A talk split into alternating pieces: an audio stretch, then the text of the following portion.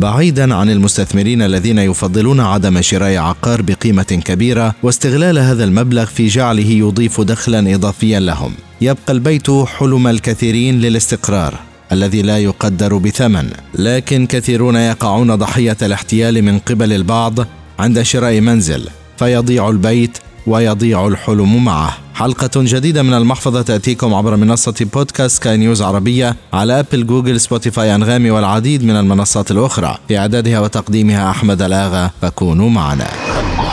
قبل فترة تحدثني إحدى زميلاتي أن صديقا لها كان ينوي شراء بيت. فتفحص المنزل واتفق على السعر مع شركة وساطة وقام بدفع ثمن البيت ثم غادر إلى حيث يقيم. يتفاجأ أنه وقع ضحية عملية احتيال فالبيت ليس له ويسعى لإثبات أن المال الذي دفعه حقه. عن طريق القضاء طبعا. لكن لكي لا تقع فريسة لمن يمتهنون النصب عليك معرفة بعض الأمور التي ستحميك وتحمي دفعتك الأولى كذلك.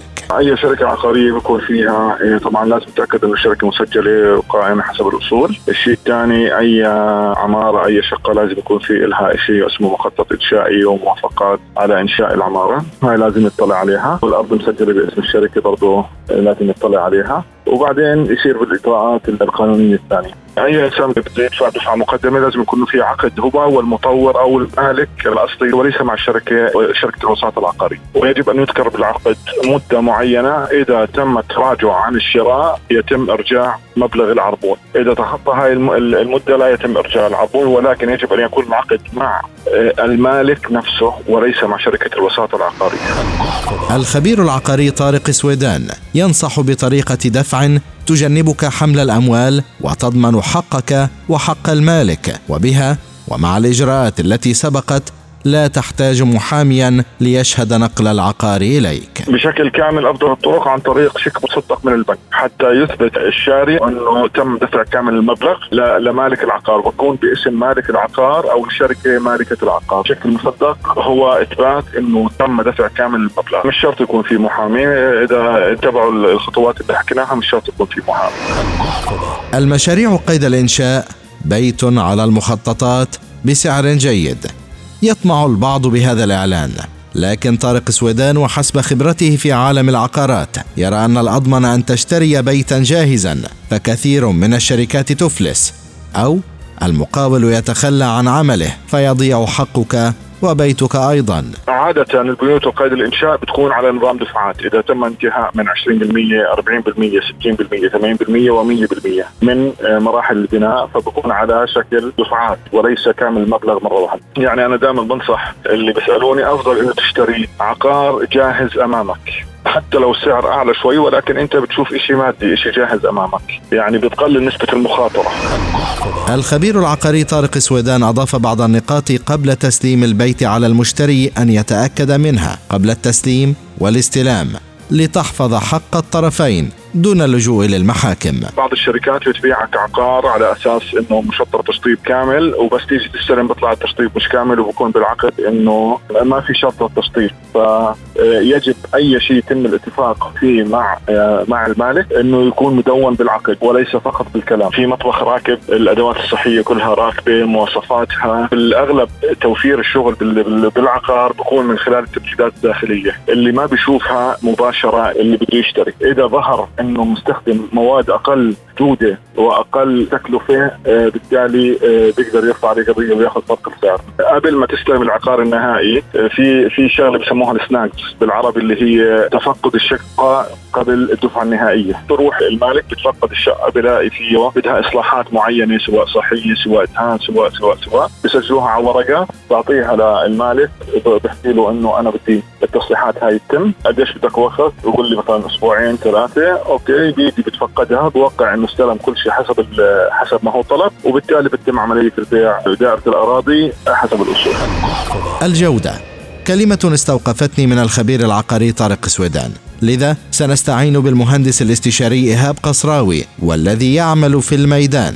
بالطبع سيكون له رأيه. فالخبرة التي تقرر في النهاية. وربما معلومة هنا قد تكون غائبة تجنبك الخسارة. وتذكر دائما أن السمعة لمن قام بالبناء توفر وقتك وجهدك ومالك. الحالة الأشهر هي أنك تشتري عقار يبدو لك في النظرة الأولى أنه سعره يتناسب مع حالته. لاحقا تكتشف أنه هذا العقار معيوب مثلا آه، أو في أخطاء هندسية أو في مشاكل أو في استهلاك عالي جدا وبحاجة لمبالغ أو أنه مثلا مواصفاته لا تتطابق مع المواصفات التي ذكرت لك آه، قبل الشراء. هذه الأمور ممكن تتجنبها قدر الإمكان آه، بالاستعانة بمهندس مختص يزور العقار ويقيمه ويلقي نظرة على كل هذه التفاصيل. لكن هذا المهندس في عينه المجردة حتى ولو كان خبيرا في عينه المجردة مستحيل يقيم كل شيء. يعني بعض الأعمال الهندسية مثل أعمال الخرسانات والقواعد والأساسات وغيره استحالة يقيمها بالعين المجردة ولا يوجد اختبارات بسيطة ممكن تسويها عشان تقيم بيت على أساس أنك تشتريه من الناحية هذه. فالأفضل هون والأسلم إنك غير استشارة المهندس تسأل عن الجهات التي نفذت هذا العقار. مين المطور اللي اشتغل؟ مين المقاول اللي نفذ مين الاستشاري اللي صمم واشرف إذا كانوا ذو سمعة طيبة في السوق وأسماء عريقة تشتري البيت وأنت مطمئن. لكن إذا كان في كويستشن مارك على أحدهم أو جميعهم ممكن إنك تعيد النظر. ننهي بما بدأنا به حلقتنا. المشتري غير متواجد في الدولة التي يرغب بشراء العقار فيها. عليه أن يقوم بخطوات قبل أن يدفع المال فهو أسهل الفرائس للمحتالين المهندس الاستشاري إيهاب قصراوي يرى أن معرفة المنطقة جيدا لن تهدد تحويشة عمرك. من السيناريوهات الأخرى هي أنك تشتري عقار ما في عيوب لكن أوفر برايست أعلى من سعره الذي يستحقه.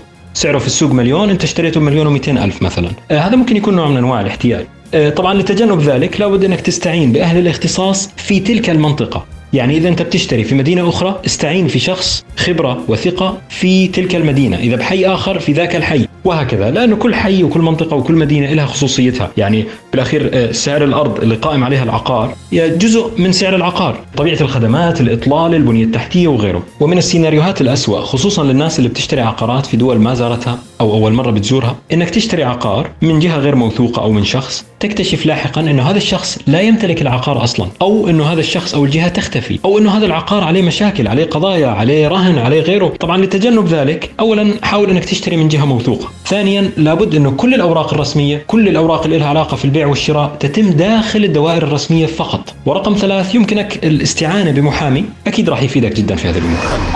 في النهاية أنت أدرى فقرارك بين يديك. إلى هنا تنتهي هذه الحلقة من المحفظة والتي أتتكم عبر منصة بودكاست سكاي نيوز عربية على أبل جوجل سبوتيفاي أنغامي والعديد من المنصات الأخرى. في أعدادها وتقديمها أحمد الآغا وفي الإخراج الإذاعي غسان أبو مريم. إلى اللقاء. المحفظة.